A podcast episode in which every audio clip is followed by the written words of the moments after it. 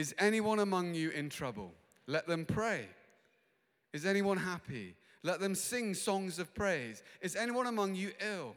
Let them call the elders of the church to pray over them and anoint them with oil in the name of the Lord. And the prayer offered in faith will make the sick person well. The Lord will raise them up.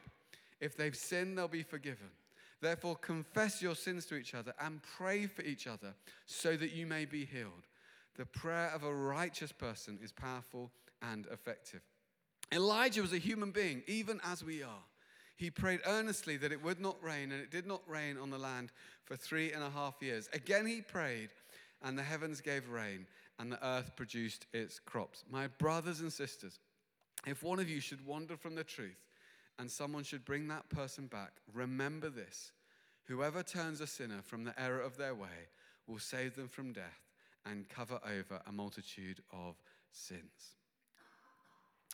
Uh, our speaker today is Shauna K. Tucker, and Shauna is a key member of our congregation here at St. Aldate's. And um, you might know that we're passionate here about raising up new people to preach and investing in emerging preachers. And um, Shauna is one of those people. This is she's preached for the first time on a Sunday just before Christmas. It's her second time preaching today, and I've told Shauna that this is the most encouraging church context to preach in in the entire UK. So, um, so you know, as, as so would you give a very warm welcome to Shauna?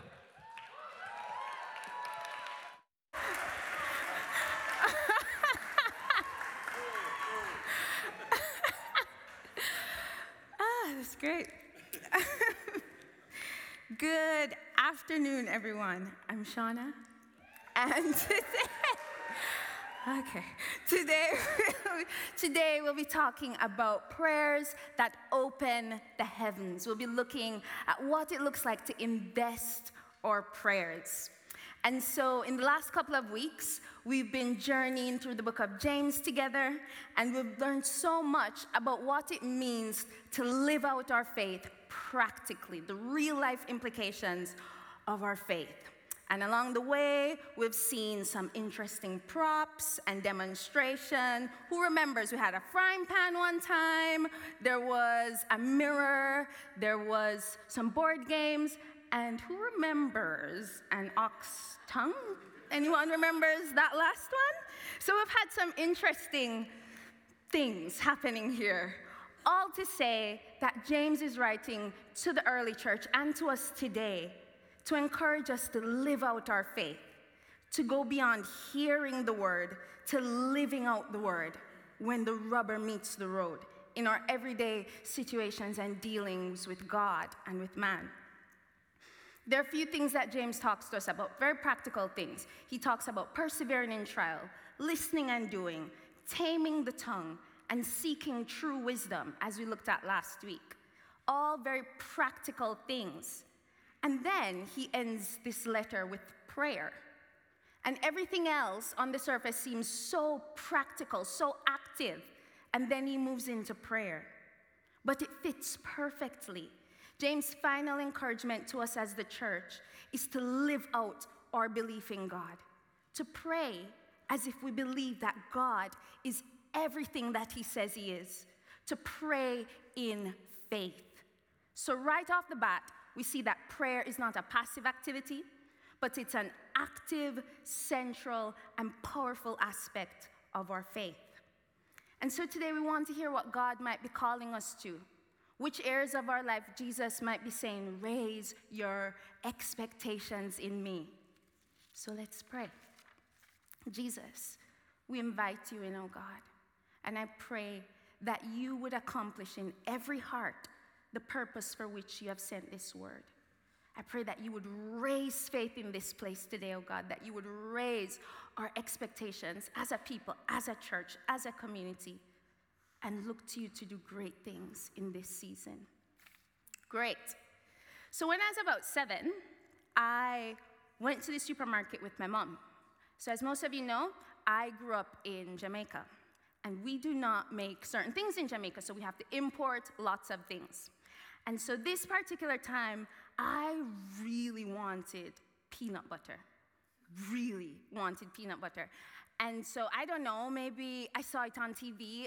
I don't know why, but I really wanted peanut butter this time. And so I asked my mom, and the answer was no. She said no because it was out of our budget. We couldn't afford it that week, it was too expensive. And I was so disappointed. And so I remember walking around the supermarket sulking. I couldn't say anything because that was the end of that conversation. The answer was no. And I remember just feeling really sad about this peanut butter. And then my mom realized this and she turned around to me and she said, If you really want this peanut butter, then you should pray about it. And honestly, at that time I felt like, Really? When you could really just buy it from me and tell me to pray about it? But I listened to her, I took her on, and I did pray. But I moved on, I moved on from the peanut butter. I wasn't going to get it, and we went home. But then the next week, someone visited our home, and they said they felt like they were supposed to bring something for me. I have other siblings, they could have brought for anyone. But they felt they needed to bring something for me. And guess what it was? Any guesses? Peanut butter. Thank you. It was peanut butter. And so I was like, wow. I was so taken by how I could come to God about this simple thing, and He answered. But then things got weird. So, moving on in the next couple of months, people kept bringing peanut butter to our house. Like all the time, they kept bringing peanut butter, bringing peanut butter till we had too much peanut butter and we had to start giving it away. And so, while peanut butter is such a small and inconsequential thing right now in light of all the things happening, it shows that God cares about all the concerns of our lives the big things and the small things like peanut butter. And looking back, I know that God was teaching me a really important lesson that I come to Him first and foremost. In good times, in bad times, in times of needs, that He's the one that I look to ultimately as my source, as my good Father. And that's what James encourages us to do in this text. He says, if you're in trouble, you pray. If you're happy, you pray. Whatever it is, you respond with prayer. And this really short text between verses 13 and 18, the word prayer is used seven times. That's how much James wanted us to get the importance of praying and believing God. Nowhere else in his letter do we see so much repetition, but in this small closing bit of the letter. In our busy world, we can feel that we need to do things immediately. If there's a problem, we need to deal with it. We need to set goals and we need to deal with things immediately. If you're sick, you go to the doctor. If you do, and all of this is great. But what we learn from James is that we look to God first. That God is our Father and He's all powerful and can meet us in every type of need. And no, this does not negate the advances in medicine, the amazing NHS. We thank God for this and we thank God for the wisdom that He gives doctors. And we use wisdom and we do go and seek help when we need help. But ultimately, what this text is showing us is that our hope and our faith rest in God. Our expectation for healing, for answers to prayer, is not in man, but in God, whichever means God chooses to use. And so we're given this amazing opportunity to partner with God in close relationship, to have access to his ear, where we can partner with him and lay hold of his promises and see his purposes accomplished on earth. And I always think if we really believe this, if we really believe that God is everything he says that he is, that He is healer, that He is provider, that He is our salvation, that He is our strength, all the things He reveals Himself as. Would that change the way we approach Him in prayer? Would it affect the place prayer holds in our life? The normal Christian life is a life of prayer. And while there are many models and many things we could pray about, James chooses the very easy topic of healing. That's what he chooses to address this church on. Perhaps he knew that many of us struggle with this. Many of us struggle and wonder if God does heal. Maybe he knew that many people have been disappointed and we feel that our prayers haven't been answered.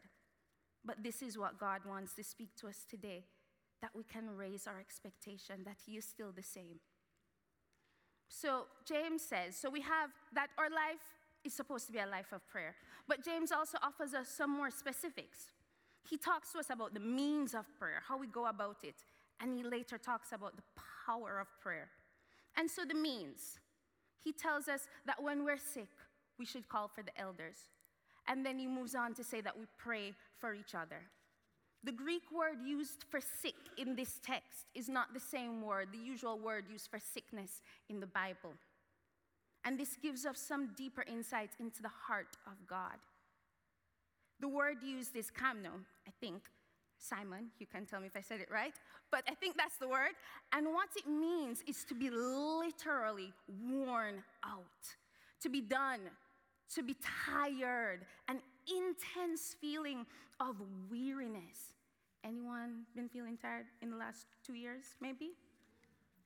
That's what God is here to meet us in today. And so, while we know from the text that God is dealing with physical sickness, He's also dealing with weariness of heart, with disappointment, with hopelessness. He wants to raise us up out of that today. He's also dealing with sin. The scripture talks about us confessing our sins and God forgiving us. And the key thing is that everyone is invited. At first, we see that he says, call the elders. And we might think, great, Stephen and Simon, that's their job. And we leave it at that. But James quickly moves on to say, pray for each other so that you may be healed. It's everyone's job. All of us sitting in here have the power to pray for our brethren.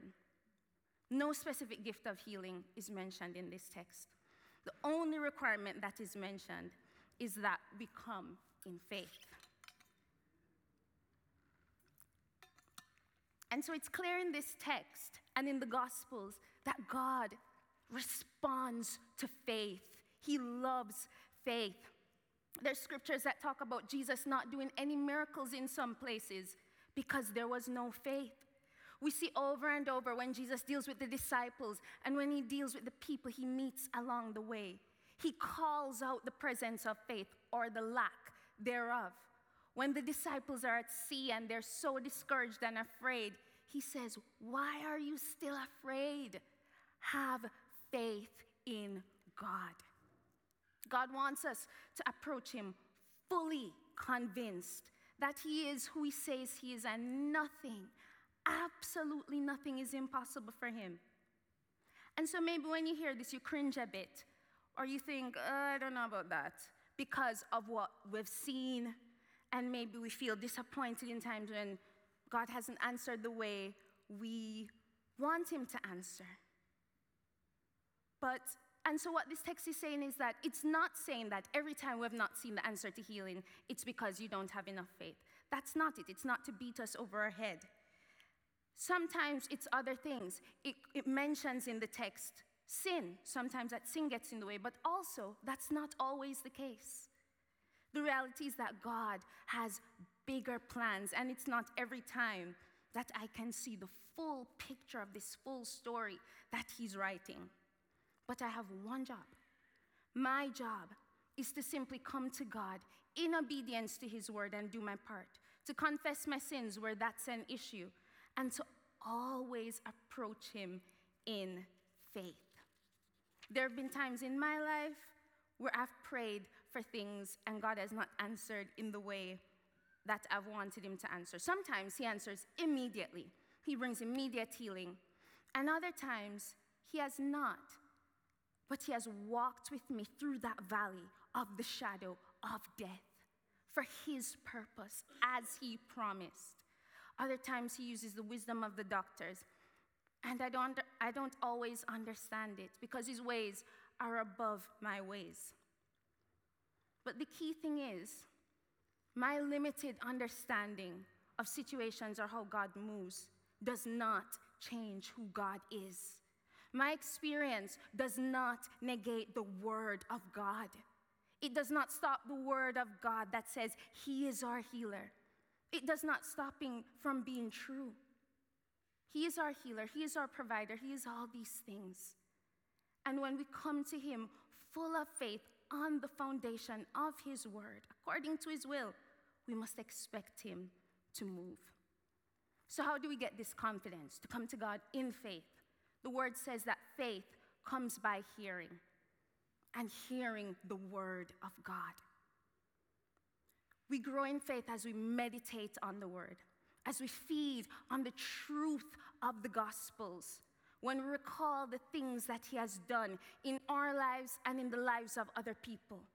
We see this pattern in the great prayers of Scripture, where they begin with repentance, but then as they encourage themselves in faith, they recall the things that God has done. They recall how He parted the Red Seas, how He routed armies and delivered His people as He promised, how He spoke to raging seas, and with a word, He silenced every storm, how He healed many people of every kind of disease how he opened barren wombs, how he raised Lazarus from the dead, and commanding in an instant that the grave clothes be taken off of him. How he ultimately gained victory over sin and death. This is our God. This is the God that we pray to, who we come to, and who we believe in. Sometimes I wonder, we might say, well, God, we don't see God operating in the same way as before. Or some I've felt like that for sure. But I've also wondered if that's because I don't really expect him to. Is it could it be an issue of my expectation sometimes? As I prepared this sermon, I saw the text that I had to preach, and I was saying, Yes, Lord, come. I was so excited. What do you have to say to us about prayer? And then I spent a long time struggling to come up with the words. And I was wondering, why is this such a struggle? And then, as the Holy Spirit does, because he speaks to me in a Jamaican accent all the time, he said, Sis, I remember one morning I woke up really early and I was sitting and waiting on the Lord.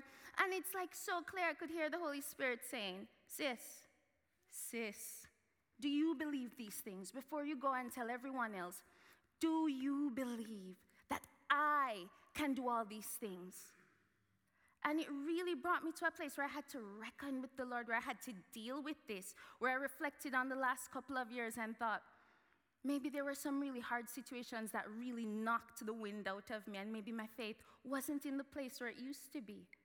Maybe I'd become more logical and thought, well, you know, if God feels like, it, and God wanted me to deal with that first. I have a lovely housemate who is here today and said I could use her story. And so we pray together every week. And as I was preparing, I was really challenged, and I've been really starting to say, I'm going to pray these bold prayers. I'm going to ask God for the things that are on my heart according to His will. And so this week we met, or last week we met, and it came to the part, What do you want to pray about? And I told her, This is what I want to pray about. As we're finishing our PhD, we're asking God, What's next? I said, This is it very specific. And if you know my housemate, you would know that this is exactly how she responded. Wow, that's so bold. And so her response to that then was that, well, then, I want to ask God for this. And so she had her own prayer. But that begged the question then why hadn't we prayed like this before? We've been praying, we've been praying like this for almost a year. What's different now? And I asked So Young, my housemate, and her response was, to be honest, it really is that I just figured it was too hard to ask God to do. And when I searched myself, it was the same. And maybe I wanted to kind of protect God's reputation. I don't want to ask and it doesn't happen, and you know. But God is big enough to guard his own name. He is, and all he asks is that we come to him in trust. And so this word is not to beat us over the head and say we must do better. It is to invite us to partner with God, to pray big prayers and expect Him to move. And so that's the means of prayer. We pray in faith. And but why do we do it? Because prayer is powerful. In verse 16, James tells us that the earnest prayer of a righteous person is powerful and effective. Again, no one is excluded. My prayer is powerful and effective, not because of anything about me, but because of the righteousness of Christ, because of what he achieved on the cross I'm righteous. He has given that to me as a gift. And so, every single one of us in here who has accepted what Christ has done for us, we pray powerful and effective prayers. James gives us the example of Elijah. And it's like he already knows that when we see the name Elijah, we're going to be like, what does that have to do with me? I don't know about many of you, but I don't really place myself in the same category as Brother Elijah. Normally, I think of him in like a category to himself most of the time. I think of him like he was such a legend, like unattainable, calling down fire from heaven. I definitely don't see myself like I see Elijah, but James quickly preempts that and he says, He was a human just like you. Elijah was just like any one of us with his doubts, with his fears, with going back and forth, with being fickle, just like any one of us. Yet his prayers opened the heavens. And that's what God is saying to us today. We are just like Elijah. Some of us may even be greater than Elijah, who knows? But that God will meet us when we come to him in faith and expect him to move. And so that makes me think, as I close, of a story in my own life very recently where I came to know the truth of powerful and fervent prayer. And so maybe a year and a half, two years, I don't know, in COVID, at the start of COVID, I became seriously ill. Seriously, seriously ill. And my family was all the way in Jamaica, and I was alone in my little dorm. And because it was COVID, you didn't really go into the hospital or anything. So I got a call from the doctor telling me devastating news. And it just felt like it came out of nowhere. And pretty much he was telling me about this surgery that they needed to do, and I needed to do all these things, and it was so terrifying. I remember the fear that I used to feel every time that phone rang. But one of the things that they said was that based on where they needed to operate and do all these things, it was likely that I wouldn't be able to speak much anymore. That they were going to have to cut through nerves that would mean that my speech would not be the same. And I remember on that phone call, the only thing after this long call I could ask was, So does that mean I won't be able to sing anymore? And they didn't give me an answer because clearly. Um, and it was just really a hard time. And so many people from this church prayed for me, so many people, and I'm so grateful. But there's one person I want to talk about. Eventually, my mom, Peanut Butter Lady, she was able to come and stay with me. And I watched her life. I decided that I was going to watch her life very closely to see if she could hold up, if this whole peanut butter approach to life would hold up in the big leagues. We're not dealing with peanut butter, this was serious. And so I wanted to see how she would respond. Would she still have faith? Could God still be trusted after all of this, after we prayed, and here we are in this situation? And so I watched my mother's life. And I watched that in addition to always having her Bible open, always listening to a sermon, always praying, she was always praying. She was washing the dishes, she was praying. She was cleaning, she was praying. Always this continuous conversation with the Lord. And one key thing is that I remember every time I would go to bed, my mom would come and she would get into this position on the floor of prayer. And from that, I learned that prayer is work.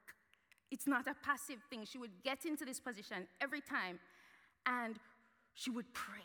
She would pray. She would cry out to God for my voice. That despite what we saw, despite the fact that I wasn't speaking much anymore and that it was painful to speak, she would cry out. She wouldn't look at those signs and say, Well, I guess that's how it is in life. She prayed and she expected God to move in that time. She wasn't asking whether God does heal, if He's still in that type of business.